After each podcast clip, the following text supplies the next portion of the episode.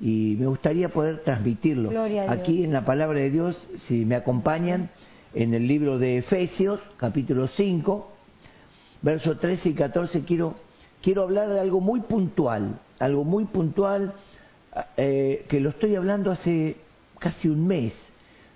Con quien me cruzo, con quien yo hablo, lo he transmitido al liderazgo, lo, lo estoy ministrando y hablando con cada cristiano, ¿verdad? Algo muy, muy importante y algo que tenemos que entender en este tiempo, pastora. Entonces dice en Efesios 5, 13 y 14, mas todas las cosas, cuando son puestas en evidencia por la luz, son hechas manifiestas, porque la luz es lo que manifiesta todo. Por lo cual dice, despiértate, tú que duermes, y levántate de los muertos y te alumbrará Cristo. Oramos para que esta palabra pueda ser ministrada. Padre, en el nombre de Jesús, nosotros hablamos esta palabra, ministramos esta palabra, y yo sé que tu Espíritu Santo que inspiró esta palabra, va a estar actuando en la conciencia, en la mente y el corazón de cada uno de los oyentes. Por eso declaramos que esta palabra va a estar produciendo aquella obra, haciendo aquella obra para la cual la envía. Oramos en el nombre de Jesús. Amén. Amén. Qué importante.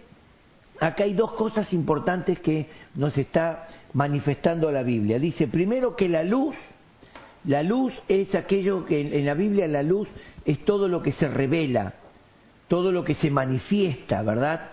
Y hoy podemos ver, si usted lee unos versículos anteriores, 12, 11, 10, 9, así, usted puede ver en este capítulo que el apóstol Pablo dice que nosotros somos hijos de luz, no de las tinieblas, no somos de la noche, somos del día. Entonces, vivamos como hijos de luz, quiere decir manifestando nuestra vida. Nuestra vida no tiene que estar escondida, nuestra vida tiene que estar manifestada.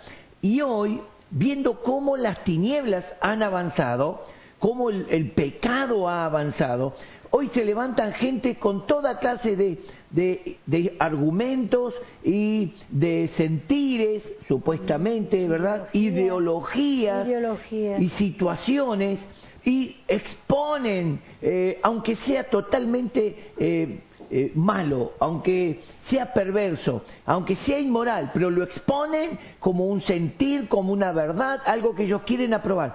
Y la iglesia de Jesucristo, que tenemos la verdad y algo eterno, parece como que estamos ahí. No, no. Miedoso. Y acá por eso la palabra de Dios dice, despiértate tú que duermes. Lo primero que tenemos que hacer en nuestra vida es despertar cada día. a menos que no duermas durante una noche y no tenés nada que despertarte al otro día. Pero mejor estar medio bombado y te tienen que pegar un par de cachetazos, tomarte un café para despertarte, porque estás despierto pero dormido. Pero todos, todos los días tenemos que despertar. Nadie puede hacer algo durmiendo. ¿verdad? Más que un sonámbulo si es que existen. Más que hablar en sueño y producir palabras y gestos, pero a la mañana te despiertan y te dicen, che, ¿qué te pasó anoche? ¿Qué me pasó? ¿Estuviste hablando? ¿Estuviste pataleando? ¿Estuviste...? No, porque cuando uno duerme es inconsciente a todo. Es verdad. Es inconsciente. Entonces acá la Biblia está diciendo algo. Cuando dice despiértate, es porque hay como una inconsciencia, estoy como dormido a la realidad, dormido. Cuando uno está dormido pueden suceder un montón, te pueden robar, pueden pintarte. Miren, nosotros cuando veníamos con los jóvenes de Mendoza, me acuerdo, en un micro, cuando éramos todos solteros, ¿te acordás, Heidi, que fuimos con el coro? Había un hermano que todo día y noche estuvo, no durmió nada, estuvo ahí eh, celebrando y todo, ¿verdad? Uno de esos hermanos medio medio, que no están muy muy afirmados. Y en el micro se durmió, pero se durmió que roncaba y no se le ocurrió otra cosa. Las chicas le pintaron los labios, los ojos, le hicieron dibujitos, no sintió nada, nada. Le, le pusieron como un collar y cosas así. No había teléfono en ese tiempo como para filmarlo. Pero sí había cámara. Me acuerdo que había ido un hermano con una cámara, esas filmadoras, cámaras, ¿no? No había celulares. Y lo llaman, eh, eh, fulano de tal, ¿qué pasa? ¿Estás durmiendo? Despertate. Y él se despierta y dice, eh, y todos empezaron, nos empezamos a reír de él. Porque era muy... ¿Y qué, qué se ríen? ¿Que ustedes no duermen? ¿Acaso ustedes no saben y dormir? No, no, pero mirá, estás hecho un mamarracho. ¿Qué mamarracho? Estoy un poco despeinado. Y cuando toca así tenía cosas en la cabeza. ¿Y esto? Eh, ¿Qué tenía en el cuello? Oh, el collar y le mostraron un espejo. ¿Qué te pasó? ¡Ah! Se puso re loco, lo tuvieron que calmar. Sí. Pero cuando vos dormís, puede pasar sobre tu vida cualquier cosa y no te vas a dar cuenta. Qué tremendo. Por eso, qué importante que es despertar, estar despierto. Y escúchame, cuando la Biblia dice despiértense, está hablando de un salir de un estado de inconsciencia. Nadie puede dormir toda la vida. Ni más vale. Puede ser una persona que está en coma 4. Pero unos médicos dicen que tiene una, una de las facultades están todo el tiempo activa, que es el oído. ¿Qué? Está dormido, no puede manifestarse, no, puede, reaccionar, pero puede oír. Y dentro de su estado de coma es consciente. Es, es, un misterio. ¿Te acuerdas que, que le dijeron a tu papá? Sí. Él está consciente, pero no puede reaccionar hacia afuera porque hay una parte de su cerebro que lo anuló, anuló todas las manifestaciones, pero no anula el oído. Entonces se le puede ministrar, se le puede guiar al arrepentimiento si es una persona inconversa, se le puede ministrar a Cristo, la persona puede aceptar a Cristo y ser salvo aún en el último estado de su vida. Por eso fue, me encanta la palabra, la fe viene por el oír, y el oír la por la palabra. Porque lo último, el médico dijo, lo, último, que se pierde. Exacto. Así que todos tienen una oportunidad. Todos tienen hasta el último hálito de vida. Tremendo, por eso. cosa maravillosa. Como, eh, Dios, pero, ¿Cómo Dios hizo tan perfecto, pastor? Pero escúchame, pastora, a uno que está en estado de coma 4 Vos le hablás, le hablás, pero la persona no va a reaccionar. Sí, pero Porque está dormida. La verdad que tu papá, eh, el eh, testimonio, Exacto. qué tremendo. Está anestesiado, podríamos decir, ¿no? Pero está consciente, es tremendo. Y yo quiero preguntar a la iglesia, parece que muchos, muchos están en coma cuatro. Escuchan, pero no reaccionan. ¿Qué, Vos no sabés si el tipo entendió, si escuchó, si está de acuerdo, si está en desacuerdo. Bueno, vemos que están en desacuerdo mucho porque se enganchan muy pocos en la programación. Bueno, no sé, se me escapó, disculpen, estoy tirando piedritas.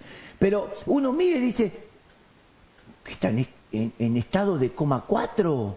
A lo mejor escucha. Qué tremendo, ¿no? Y no reaccionan porque hoy la iglesia escucha muchas cosas, aparte de la palabra de Dios, y no reacciona. Es como que tiene miedo de reaccionar o están dormidos, tan dormidos. Y algo importante. Puede ser dormido o indiferente. Bueno, la palabra dormido, ahora lo vamos a leer. Dice, levántate de los muertos. Mm. Quiere decir que una persona puede estar en un estado de muerte por ser indiferente. Un hombre indiferente, vos le hablás y el tipo no te habla, no te contesta. Che, contestame. Indiferente, pone esa cara de indiferente, hace actitudes de indiferente. ¿No? Qué tremendo, ¿no? Está vivo, pero parece muerto. Y cuando dice levántate de los muertos, está señalando que en la vida hay muchos muertos porque no tienen a Cristo. Efesios capítulo 2, versículo 1 dice que Él nos dio vida a nosotros cuando estábamos muertos en delitos, y, pecados. Entonces quiere decir que hay mucha gente que está como muerta porque caminan delitos y pecados. La iglesia no puede, el cristiano no puede tener esa actitud de indiferente a las cosas de Dios, a la realidad, indiferente a la palabra, indiferente al, al despertar. Cuando nos despertamos, hacemos un montón de cosas, nos estiramos, oh, vamos, nos lavamos la cara, nos refrescamos, lavamos los dientes, nos vestimos y, y ya tenemos una planificación, ya planificamos. Hoy tengo que hacer, pero el que duerme no puede hacer nada de eso. Dormir es estar en un estado de indiferencia donde no hago nada. ¿Por qué? Está dormido, hermano. Nadie puede dormir todo el tiempo o está enfermo, está medio muerto. Y oh. para poder hacer algo tenemos que levantarnos, mm. despertarnos y levantarnos. O depresivo. Levantarnos habla de una actitud de cambiar de una posición a otra. Levantarnos significa muchas veces salir del desánimo o de la tristeza Dale, toma ánimo, levantate. Y si estoy levantado, no, pero levantate en tu estado de ánimo. No estés ahí, no, levantate. Y uno tiene que cambiar su actitud, tiene que cambiar su ánimo. El, salmista David en un momento dice, bendice a Manía Jehová, como que se terminó la bendición. Le tuvo que como animar a Se tuvo que ministrar y bendiga todo mi ser su santo nombre y no olvides, como ah. entrar en acción. No olviden ninguno de sus beneficios. Amén.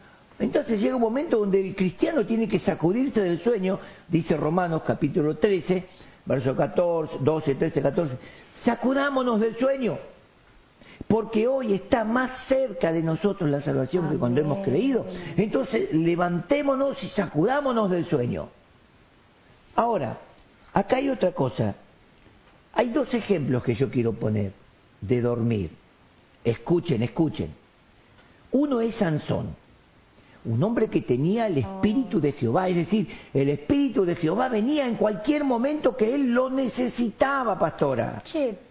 esa historia es tremenda. El espíritu de Jehová venía sobre él. Porque había un pacto de Sansón, de Dios con Sansón, y Dios le dijo a los padres de Sansón, no pasará navaja por su cabeza, este será el pacto, esta será la señal. Y cuando Sansón estaba en peligro con los filisteos, el espíritu, él, él ay, es tremendo, él reaccionaba y el espíritu de Jehová venía sobre él. En una de las historias cuenta que los filisteos lo perseguían y él arrancó los portones de la ciudad. Tremendo. Pero eran unos portones de casi tres metros de alto. Él los tomó por el medio por donde se metía la tranca. Él se, agarró de ahí y arrancó los portones con las columnas, pastora. tremendo. No sé si 400 o 500 kilos y huyó con los portones en sus espaldas. Pero el Espíritu de Jehová, Dios era tan fiel que Dios le lo prometió que él iba a estar y Dios no le falló en ningún momento hasta que Sansón empezó ah. a dormirse con la seducción. Oh, qué tremendo. Hay un espíritu de Dalila en el mundo. Oh, tremendo. Y Dalila utilizó de la astucia, lo embriagaba le hablaba al oído dulcemente, le daba lo que él quería, eh, su situación sexual, su sexo libre, todos sus caprichos, pero lo dormía pidiéndole, por favor, si me amas, revélame tu secreto. ¿Cuál es tu fuerza? Entonces Sansón, seducido. Iglesia, que el mundo no te seduzca. y te haga dormir sobre sus senos, embriagándote con sus estupideces, con sus mimos pornográficos y con toda esta mugre, con todas las mentiras que aparecen. Que el mundo no te seduzca y te duerma. Y Sansón le decía, bueno, si me atan con siete cuerdas frescas, verdes, entonces mi poder se termina. Mentiroso, ¿no? El tipo no quería revelar. Y ella lo hizo cuando lo durmió. Y cuando lo durmió llamó a los siervos y dijo, átenlo, átenlo. Lo ataron a él, ¿no? Y cuando lo vieron bien atado, ella le dice, Sansón, los filisteos sobre ti. Y el tipo se despierta, mire, dormido, borracho, no sintió nada. Lo ataron. Pero cuando ella grita, qué lindo que, eh, aunque sea para avisarte, pero que el pecado te diga, Gil, te vas al infierno. Vos, oh, no al infierno, no. Y usás el poder de Dios para romper toda atadura del diablo, atadura de seducción. Y Sansón rompió las ataduras pudo contra los soldados y huyó. Ah. Pasado un tiempo vuelve, vuelve, el caballo cansado. Dice, no, no, no, vuelve el tonto este ahí, Dalila lo sedujo, otra vez, y vos no me amás, porque no me revelás, porque no me lo decís, porque... Y el tipo no estaba tan seducido por los encantos, por ahí era, belle, tenía, era bella, pero los encantos La, la, iglesia está mirando los encantos del mundo, no del mundo de la creación, porque la pastora y yo admiramos el encanto de la creación de Dios, las flores, las montañas, los ríos, todo el uno, uno mira toda esa creación y nos encantamos, pero no nos hace pecar. Pero están los encantos del mundo, del, los encantos del pecado, de la trivialidad, donde el hombre se pone ahí, se deja seducir y se deja arrastrar por el pecado, por los malos pensamientos, por los, las codicias, los deseos de los ojos, los deseos de la carne y la vanagloria de la vida, que no provienen del Padre sino del mundo. Y el mundo pasa y sus deseos, pero el que hace la voluntad de Dios permanece para siempre. Otra vez lo sedujo, bueno, me amas, sí, que te amo, sí, bueno, todo ese romance tarado.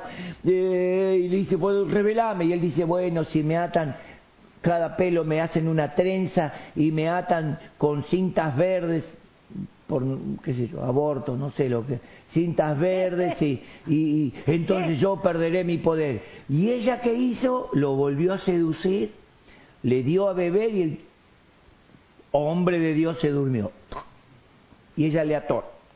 Le hizo unas buenas trenzas. Tenía pelo largo Sansón, casi hasta la cintura. porque no se podía cortar, porque era un pacto, hasta la cintura. Y ella ató sus cabelleras. Y agarró y llamó a los soldados. Ella, escuchen, Dalila, símbolo de la pasión, de la carne, de la seducción de la carne, quería destruir al hombre de Dios. Qué tremendo, sí y gritó, Sansón, los filisteos sobre ti. Y el tipo se levanta y qué trenza ni trenza. El tipo se levantó, rompió los soldados y huyó. No sé por qué dice, capaz que por eso dicen, ah, Proverbios 32, 8 dice, la tercera la vencida, ¿no? Búsquelo en Proverbios 32, 8, dice, la tercera la vencida. Eh, algunos usan bueno, el que conoce la Biblia va a saber que Proverbios 32.8 no dice eso, dice otra cosa. Bueno, eh, otra vez el tipo por tercera vez, y ella no me ama, no me ama, lleno del mundo, el mundo, el mundo, y el mundo, y vienen, y viene y te dice lo que pasa que vos no amás, porque vos, porque vos, y vos te entregás a la estupidez y te entregás, lo volvió a seducir, pero dice que oprimió su alma hasta agotarlo. Oh, Señor. Y el tipo le confesó. Le dijo, bueno, mi pacto con Dios es mi cabellera. si me cortaran la cabellera perdería mi fuerza porque Dios no estaría conmigo. Y ella ahí entendió, dijo, ahora me dijo la verdad, es verdad, me dijo la verdad. Y lo volvió a seducir. Ahora, qué estúpido Sansón, ¿no? ¿No se daba cuenta que ella estaba buscando la ocasión para destruirlo? Para destruir al pueblo de Dios. Dios lo había levantado a Sansón como vengador, como justiciero para defender a Israel de los filisteos.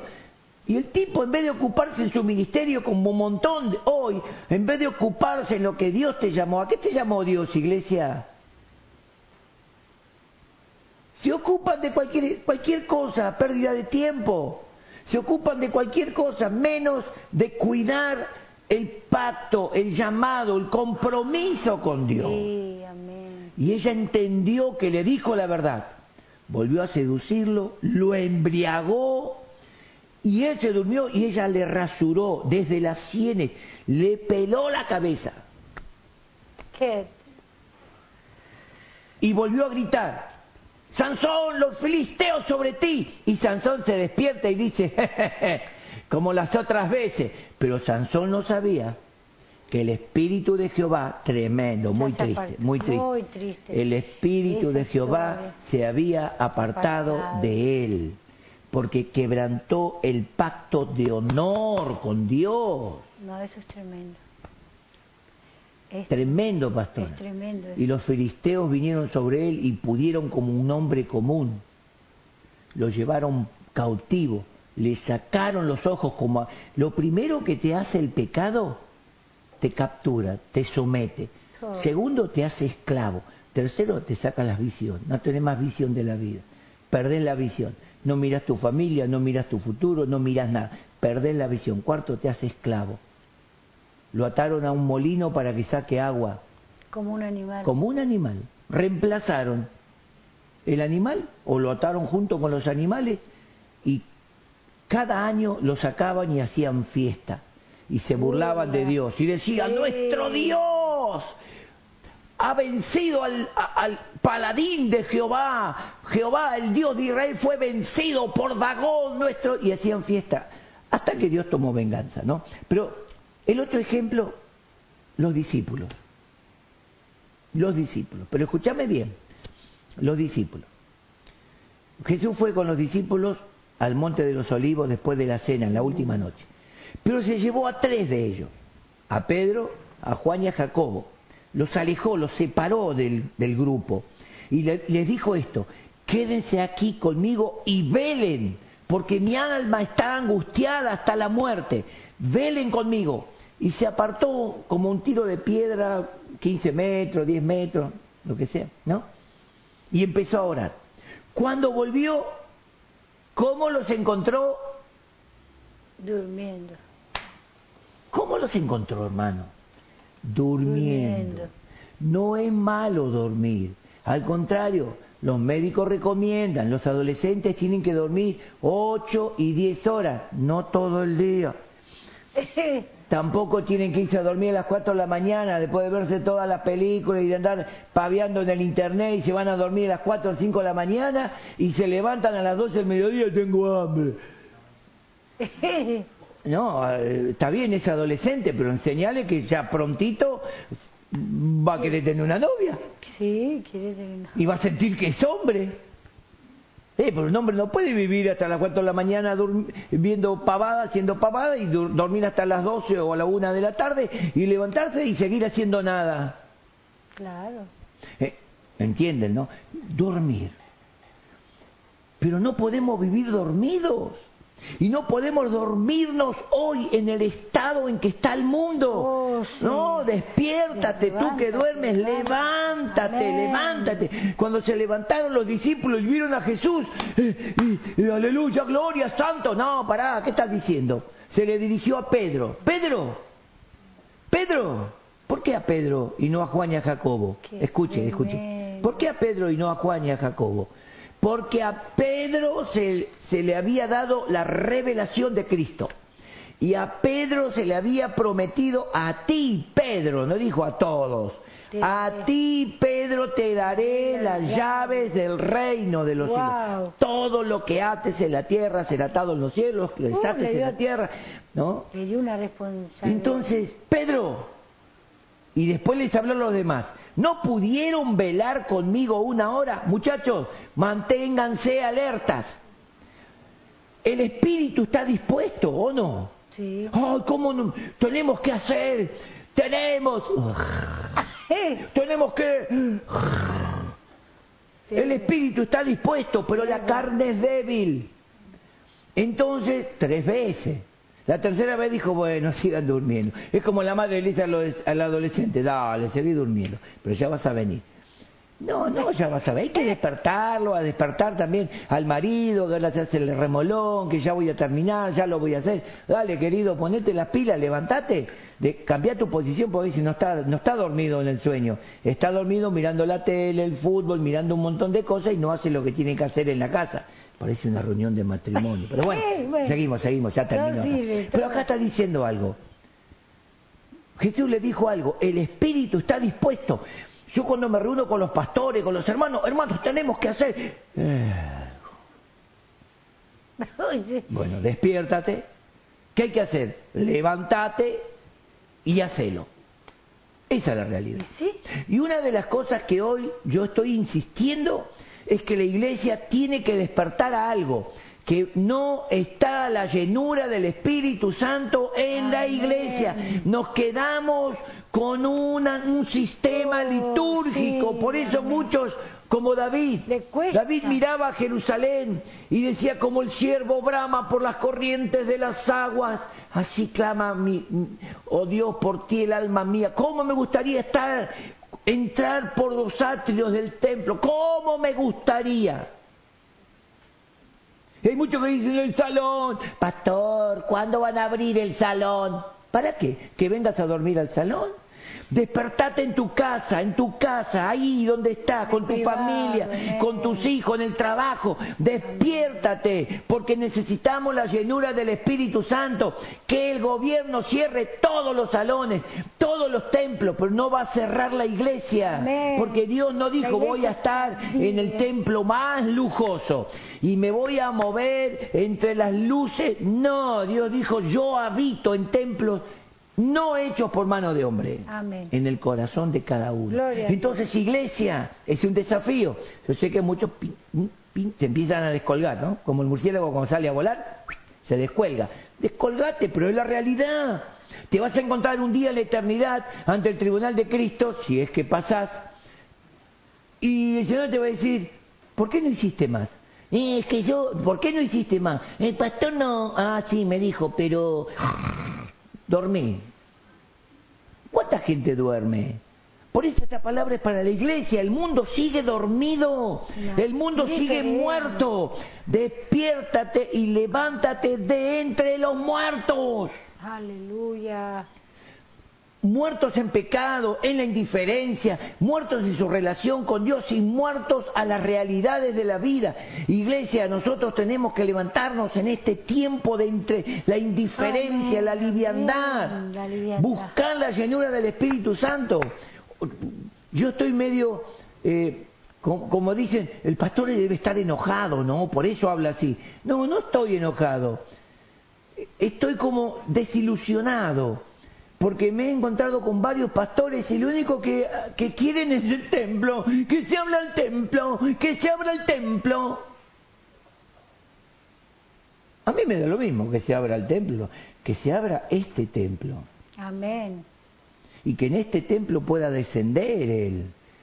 Y Pablo dice, ¿acaso no sabéis que vuestros cuerpos son templo? Dios no necesita un salón. Dios necesita tu cuerpo, tu alma, tu espíritu, no un salón. Aleluya.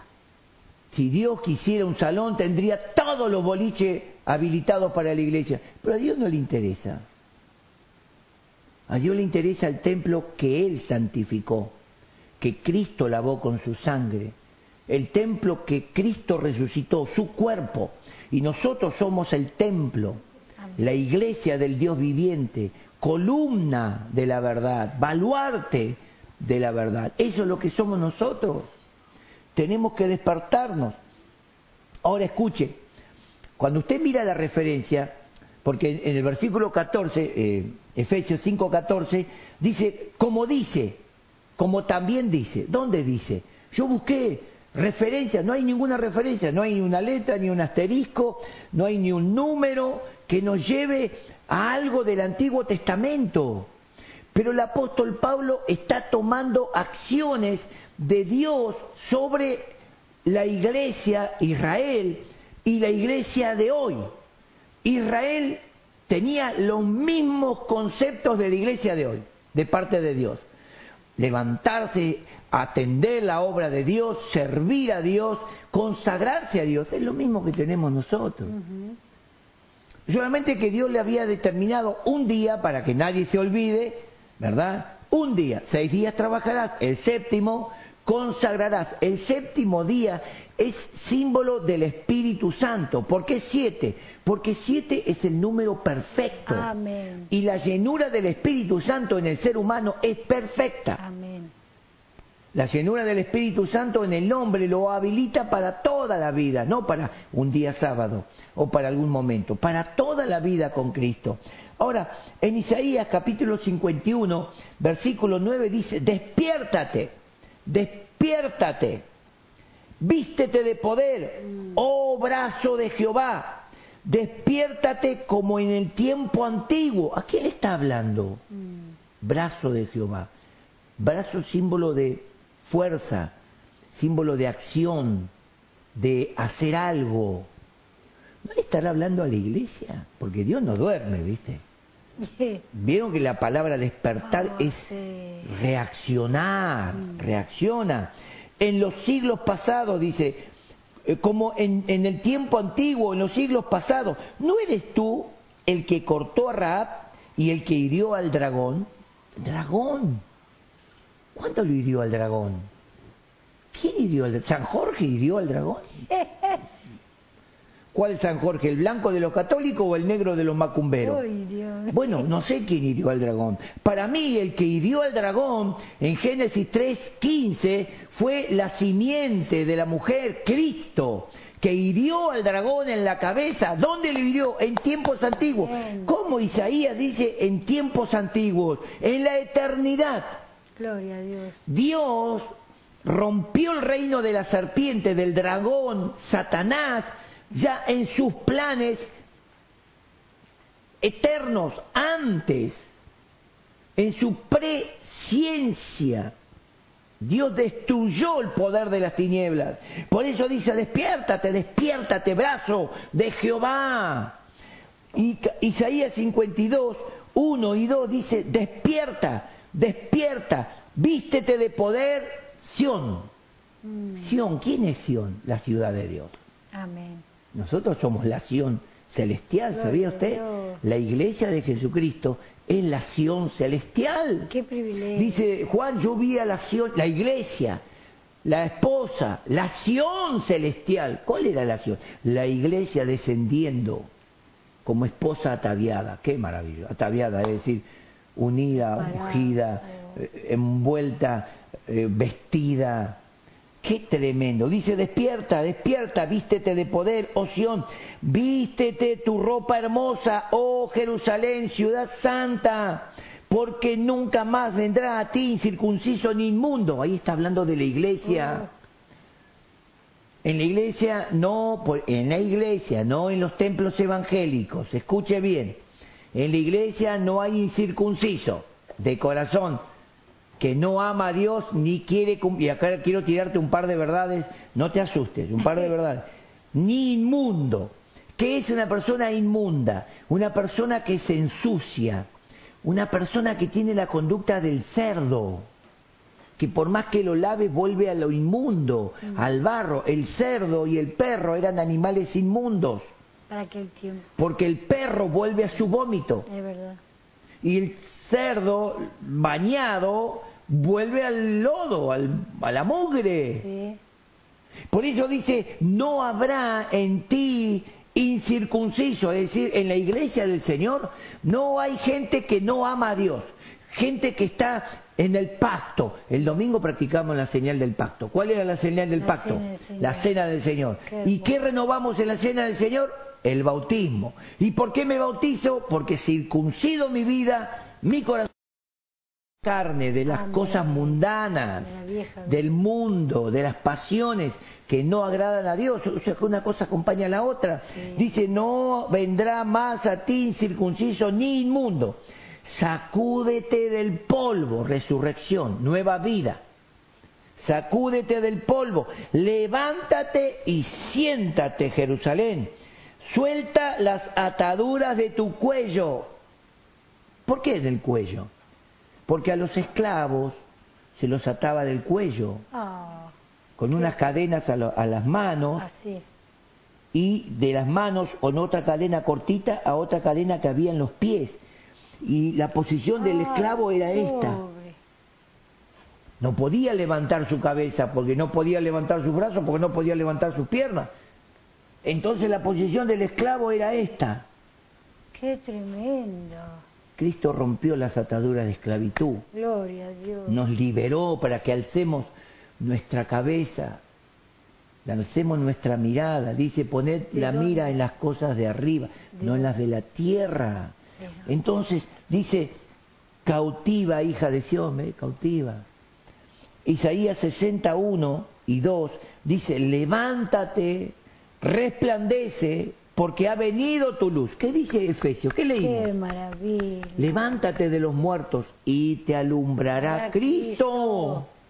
Aleluya. Levántate, resplandece, porque ha venido tu luz y la gloria de Jehová ha nacido sobre ti. Cristo es la gloria de Jehová.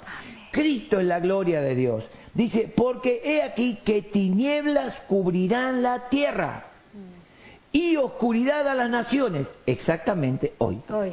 Hoy. Es lo que vemos hoy. Tinieblas, Mm. adulterio, pecado, Fornicación. eh, lesbianismo, homosexualidad, Aborto. matrimonios Aborto. igualitarios, aborto, igualdad de género, infanticidio. ¡Oh! ¿Qué pasó? Tinieblas y oscuridad a las naciones. Oh. Dice, más sobre ti, sobre la iglesia, amanecerá Jehová y sobre ti será vista su gloria. Aleluya. Amén. Aleluya. La iglesia no puede estar dormida, indiferente. Levántate. Te alumbrará Cristo. Él es la gloria de Dios. Él es el resplandor. Cuando dice te, te alumbrará Cristo, está hablando de revelación. Revelación. Luz para agradar a Dios. ¿Cómo? Eh, Una pregunta. Así como estás viviendo, ¿estás agradando a Dios? Hay muchísimos cristianos creyentes, hermanos que congregaban en la, en el, con nosotros en el templo, cuando estábamos en el salón, ahora dejaron de congregar. Y algunos no dejaron de congregar, pero dejaron algunas cosas. Ya no diezman, ya no ofrendan. Eh, pastor, no hable de eso que la gente se va a ofender. O vos te estás ofendiendo. A mí no me ofende que me digan lo que tengo que hacer. Al contrario, sé que me están llevando a, a un buen camino. Mm. Muy pocos en la iglesia se acordaron de que hay que seguir pagando el alquiler, que los pastores también siguen siendo sostenidos por esa generosidad de la iglesia. Ustedes todo esto que ven, quiero comunicarles algo, hemos comprado pies de luces, de micrófono, hemos comprado ese micrófono que ustedes ven que cantan los músicos, hemos comprado una computadora, hemos comprado una... todo para, para que el culto que nosotros podemos transmitir desde aquí sea excelente. Gracias a todos esos pocos que colaboraron. No digo a todos, todos A los que creen en a los todos pocos que colaboraron, fueron fieles en su diezmo, fieles en su ofrenda, en sus donaciones, pero muchos desaparecieron en, en acción. Son esos rambos perdidos ahí. Qué triste, ¿no? Ni ofrenda, ni diezmo, ni, ni donación, ni se acuerdan. Y pastor, aunque aunque aunque la- muchos pues no puedan entender eso o no o no se les reveló que cómo afecta a la generación, porque te- te- una, una generación de, de, misera- de miseria, de no tengo, de no puedo, uno no se da cuenta Pastora. cómo afecta a la generación, porque nosotros siendo obedientes a la palabra, Amén. justamente en esta en esta tarde estuve en el grupo de oración Mm. en la iglesia y compartía con las hermanas que con la hermana que estuve eh, orando no y yo digo qué tremendo que es esto cuando uno es obediente a la palabra en todo En cómo todo. Dios es fiel En todo, pastora. En todo, bueno, Ahora parece que cuando las cosas, cuando tenemos En que todo. cantarle le cantamos, orarle le oramos, eh, pedirle le pedimos, manguearle le mangueamos. Pero cuando tenemos que dar algo de nuestra parte y, hay, y eso no es del Antiguo Testamento.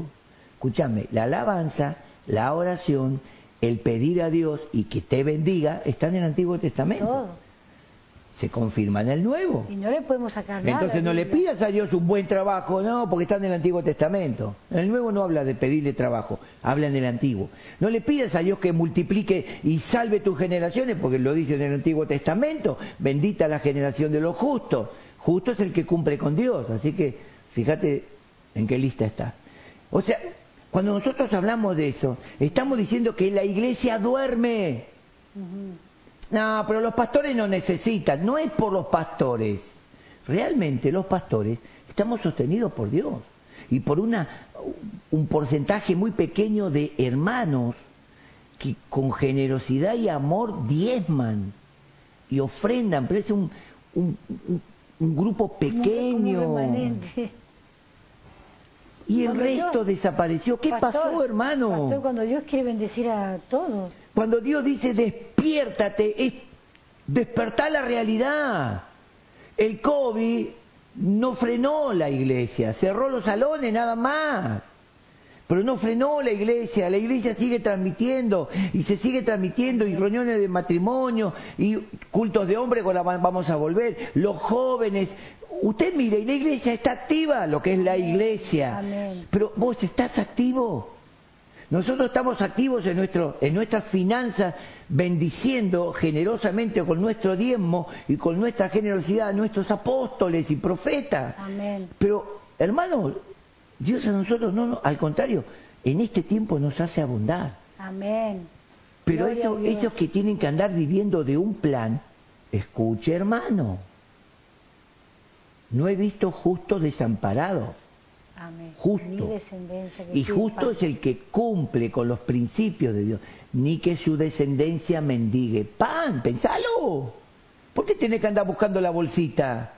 Eh, hay algo, ¿será que Dios falla? Entonces me parece que Dios miente.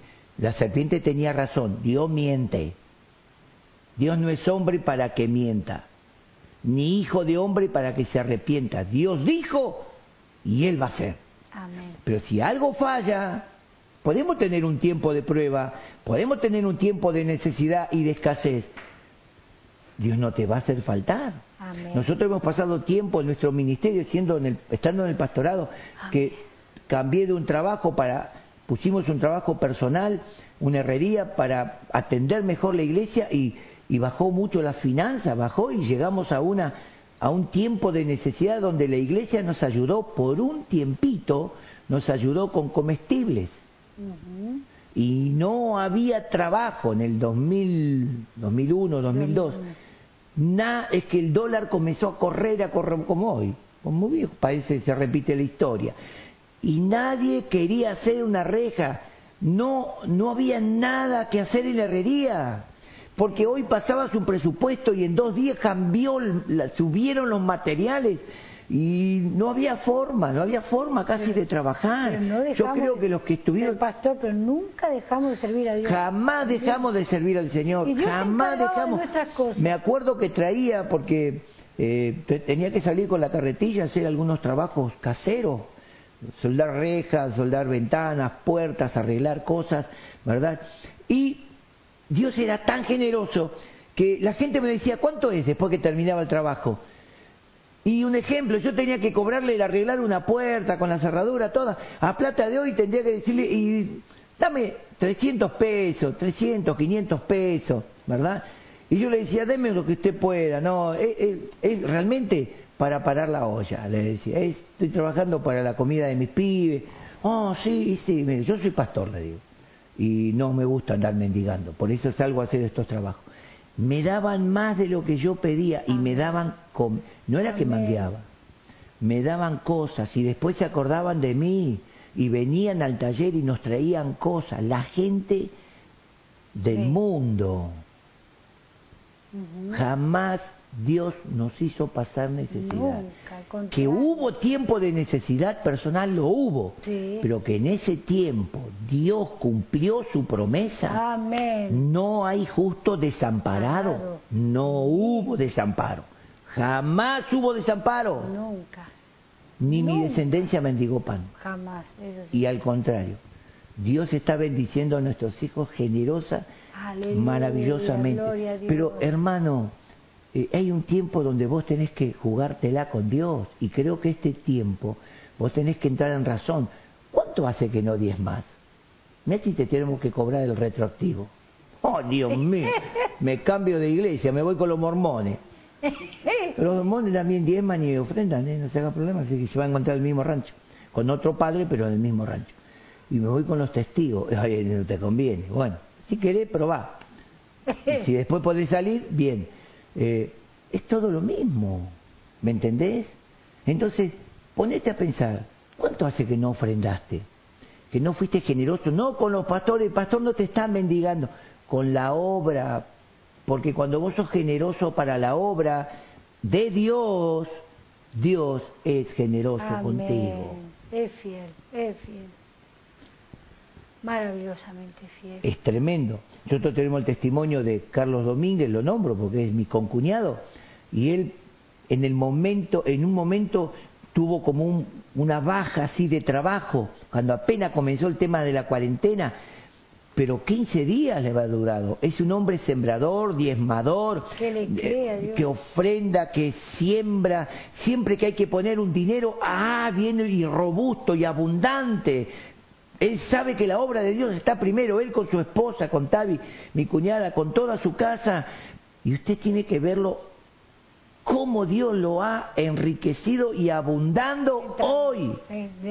Y él no tiene que depender de una limosna, no tiene que depender de que el, Estado le dé algo, él bendice generosamente. Y él dice, yo no puedo cortar, acortar mi mano, ¿por qué? Porque la mano de Dios es muy larga y abundante sobre mi vida. Él aprendió. Y podemos ver. Dios lo probó. Me acuerdo cómo Dios lo probó y él en su necesidad, fue fiel. Amén. Y así es para ¿Cómo no va a ser fiel? Y es para todos. Ahora, escuchen hermanos, en este tiempo, antes de la cuarentena, un tipo 10 años para atrás, se viene hablando reino de Dios, reino de Dios, reino, reino, reino, reino. No sé a qué le llaman reino de Dios, porque hoy yo no veo a la iglesia reinando, no veo apóstoles reinando, no veo grandes ministerio reinando. Hoy que tendrían que mostrar el reino de Dios, no lo muestran. Y saben que cuando Cristo resucitó y ya estaba por ascender a los cielos, los llevó a todos los discípulos a un monte, donde ahí se despidió, y los discípulos vinieron ahí y le dijeron, Señor, escuche, ¿restaurarás el reino a Israel en este tiempo? Ellos querían el reino terrenal despertate, no hay reino terrenal. En la tierra, sobre la iglesia está el reino de Dios, no está en la tierra. Jesucristo dijo, el reino de Dios se ha acercado, el reino de los cielos se ha acercado, es Cristo. Entonces, Jesús en, el versículo 7 y 8, Él le responde y le dice, ¿por qué se preocupan ustedes por las cosas que les interesa a Dios nada más? Ustedes no se tienen que interesar si ahora van a restaurar el reino o cuándo. Ustedes van a recibir poder. Miren a dónde los llevó el Señor. En este tiempo, poder, cuando venga sobre ustedes el Espíritu Santo y me serán testigos. Iglesia, en este tiempo, en este tiempo, nosotros tenemos no que preguntarle al Señor, Señor, ¿cuándo vendrás? Señor, no, déjalo, Él va a venir cuando, cuando Dios vea que es el tiempo y cuando se cumpla todo lo que se tiene que cumplir, Cristo vendrá a buscar su iglesia, que no te encuentre dormido. Amén, sí, Señor. Que no te encuentre distraído con, tu, con tus lámparas sin aceite. Las lámparas es la palabra de Dios. El aceite es la unción, la revelación. Cinco vírgenes prudentes tenían sus lámparas, aunque las diez cabecearon y se durmieron, cinco tenían sus lámparas y aceite que habían tomado de más. Las otras insensatas tenían sus lámparas. Y, y escuche algo maravilloso, este, se está cumpliendo en este tiempo. Dame tu unción. No, yo no te puedo dar mi unción.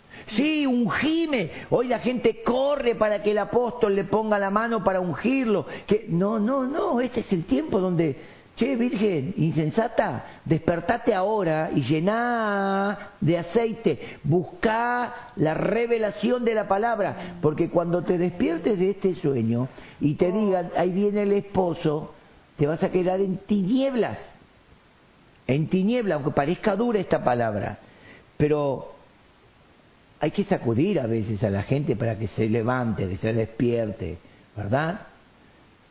Para que reaccione. Entonces reacciona.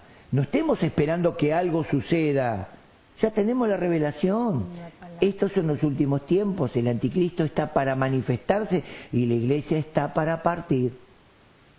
¿Estás preparado para partir con el Señor?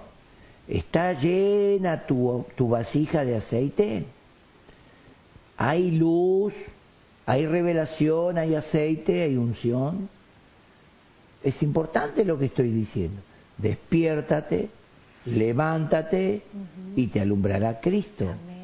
Dejemos de buscar, estamos orando, me uno para que no digan, ay, él se, la, se pone un costado como que a él no le importa. No, no, no. Todos pidiendo el salón, el salón. Mirad si Dios te abre el salón en la condición en que vos estás. Que cuando algo no te gusta te desenganchás, ¿viste?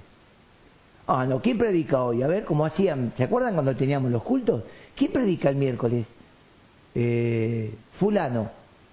Ah, no, voy el domingo porque los domingos predica el pastor. No. ¿Y, y, vos pensás que eso le agrada a Dios? No, hermano, si vos estás desechando la palabra, desechando, porque Dios habla a través de sus, sus siervos, hombres y mujeres no a través de un pastor o a través de un apóstol. Esa es una fantasía evangélica. Dios tiene aún palabra que se ministra cuando, se, cuando los salmistas están cantando la palabra de Dios. Dios está ministrando porque Dios habita en la alabanza de su pueblo. Y nosotros esperando quién va a hablar, que se abra el salón no, hermano, que se abra tu mente, que se abra, que Dios te abra el entendimiento hoy, que, se abra tu espíritu, tu alma a las cosas de Dios. Abrite vos a Dios y empezá a hacer lo que tenés que hacer. No esperes un salón, porque si no sos capaz de hablarle a tu vecino hoy, no lo vas a invitar al salón tampoco. No nos engañemos. Dios no puede ser burlado. Ay, si se abriría el salón, tengo tanta gente para llevar, hacer una célula. Mm. Ay, no, pero el, el distanciamiento. Cuando te mandás esos asados familiares, no pensás en el distanciamiento. Bueno, no quiero entrar a, Pero tenés tantas ganas de que se abra el salón, hacen salón en tu casa. Invitados vecinos, al otro día invitados. No hagas tanta, tanta gente para que nadie te contagie. No es así. No nos engañemos. El COVID no es muerte. Es una enfermedad, una gripe fuerte, te tira 15 días, te recuperaste. Que hay mucho engaño, que hay mucha mentira y mucha falacia detrás de todo esto, es verdad, pero no te comases. Despreciar la revelación de Dios y te comes la mentira que tira el mundo. No, hermano, despertate, despertate, pegate un par de cachetazos, como me pasaba a mí cuando viajamos a misiones y venía cansado y por testarudo no quería no quería dormir. Había momentos donde bajaba en una estación de servicio, me refrescaba la cara, me pegaba unos chilos y continuaba y me agarraba otra vez el sueño. Es peligroso. El sueño al volante. Sí, es verdad. Un desastre. Qué, qué, qué peligroso que es dormir en el, en el trabajo, en el camino del Señor, dormirse. Cuando tenemos que estar velando. Jesús le dijo a los discípulos, velad conmigo, velar. Oh, este es un tiempo donde tenemos que velar. Este es un tiempo de incertidumbre. Tiempo de confusión, no sabemos qué va a pasar. Se dicen tantas cosas. Se dicen tantas mentiras, por ahí habrá algo de verdad en todo lo que se dice, pero la mayoría son mentiras, exageraciones, para crear terror, crear pánico, miedo, muerte, muerte, muerte. Y vuelvo a repetir lo que decía en los cultos pasados, te vas a morir algún día. No le tengas miedo a la muerte. La muerte fue vencida. Amén. Amén, pastora. Cristo lo venció en la cruz. Así que la muerte no es nada malo. Te morís ahora, te morí dentro de cinco años, te morí dentro de diez, en la misma muerte. Se postergó un tiempo. No es que la muerte de hoy del COVID es ¡ah! un monstruo que te empieza a comer desde la cabeza. No, es una muerte. No le tengas miedo. Aparte, no te vas a morir ahora. Tenés muchas cosas para hacer para el Señor. Decirle, Señor, quiero seguir decirle Señor quiero seguir trabajando. Repetí conmigo. Señor Señor hacer muchas cosas no me interesa la muerte yo tengo muchas cosas que hacer en tu reino. Ni voy a pensar en el COVID ni voy a pensar en la lista de muertos y mentiras en la lista de, de, afectados mentirosa y no voy a pensar en eso yo tengo mucho que hacer. Amén. tengo mucho para trabajar Hoy parece que hay una amenaza como fue en el tiempo de Nehemías. En el tiempo de Nehemías le dijeron, ven, encerrémonos en el templo, en las bodegas, en las bóvedas del templo, porque escuché que te van a matar. Y Nehemías mira a ese cobardón y le dice, no, un hombre como yo, es un hombre del espíritu, un hombre con propósito, un hombre que tenía una misión, un hombre que tenía que cumplir con algo para Dios, un hombre como yo se va a esconder. No, aparte esas amenazas, vos fuiste sobornado para que me vengas a decir esto, no eres digno de estar en esta casa. Qué tremendo. No te dejes sobornar, sobornar por algunas cosas. Tantas cosas se dicen, los hijos de Dios tenemos que reactivar. ¿Cómo es el tema? ¿Cómo dice el tema? A ver, ¿quién me puede decir cuál era el tema? Reaccionemos. Debemos despertarnos, levantarnos, reaccionar. Y Dios te va a alumbrar. ¿Qué te parece si oramos? Padre, en el nombre de Jesús, en este momento, con esta palabra que le hablé a la iglesia, Señor, porque la iglesia oh. sabe bien, conoce bien los tiempos que estamos viviendo. Señor, estamos en el capítulo 3 de Segunda de Timoteo. Tiempos peligrosos. Hombres avaros, oh, ingratos, desleales, desobedientes a los padres, infatuados, sin afecto oh, natural, amadores de los deleites más que de Dios. Oh, Señor que tendrán apariencia de piedad, pero negando la eficacia de la misma. Estamos viviendo en estos tiempos, no podemos seguir como adormecidos, como diciendo no va a pasar nada, no va a pasar nada, no va a pasar oh, nada. Señor, tu palabra, tú nos hablaste hoy a los que hemos estado escuchando, tú nos dijiste, despiértate, levántate de los muertos, porque te quiero alumbrar. Aleluya. Nos mostraste en tu palabra. Oh, sí, Señor. Señor, en esta noche yo declaro que todo aquel que tome en serio este mensaje, sí, Señor tú vengas con tu Espíritu Santo sobre él, lo unjas, porque Señor, más antes de abrir los salones, yo quiero que unjas a toda la iglesia con una nueva unción, con un renuevo del Espíritu, con una unción sobrenatural, con un renuevo sobrenatural. No nos va a interesar los salones, porque los salones van a ser chiquitos al lado del gran avivamiento que tú traes sobre la iglesia. Yo declaro que viene sobre la iglesia un despertar, viene sobre la iglesia, suelto esta palabra, una unción sobrenatural, poderosa, la cual hasta ahora no se vio una unción poderosísima, una unción sobrenatural, para que Cristo Jesús sea glorificado en la iglesia, para que cuando Él venga a buscar la iglesia, no sea una iglesia enferma, temerosa, raquítica, mirando hacia el mundo, sino que sea una iglesia gloriosa, llena del poder, una iglesia con la mirada puesta en los cielos, con un corazón servidor, un corazón de cielo esperando al Señor y al galardón. Yo bendigo, Señor, a mis hermanos. Esta palabra fue soltada, Señor. Aquella tierra, aquel corazón que se abra que reciba esta palabra, tú la harás crecer. Amén. Uno es el que siembra, otro es el que riega. Sí, Señor Jesús. Pero tú das el crecimiento. Y yo oro a ti, papá, pidiéndote que esta palabra, Gracias, mi el que la reciba, Amén. comience a dar crecimiento, Te amo, papá. comience a crecer. Digno eres tú. Cada uno que hoy se presente delante de ti con una pregunta, ¿qué quieres que haga, Señor? Como dijo Saulo, ¿qué quieres que haga, Señor? Ante la revelación de tu gloria, ante tu presentación, Saulo reacciona en la tierra y dice, ¿qué quieres que haga, Señor?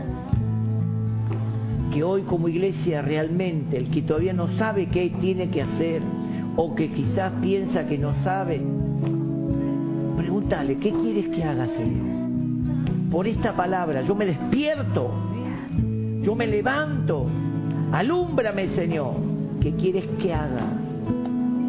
Alúmbranos, revélanos, revélanos al Hijo. Queremos. Señor, tu manifestación en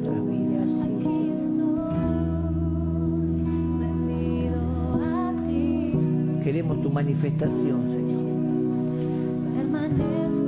Así, con la mano en tu corazón, hermano, hermana,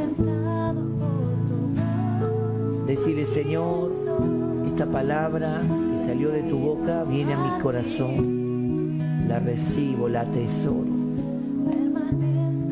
Quiero que empiece a dar fruto,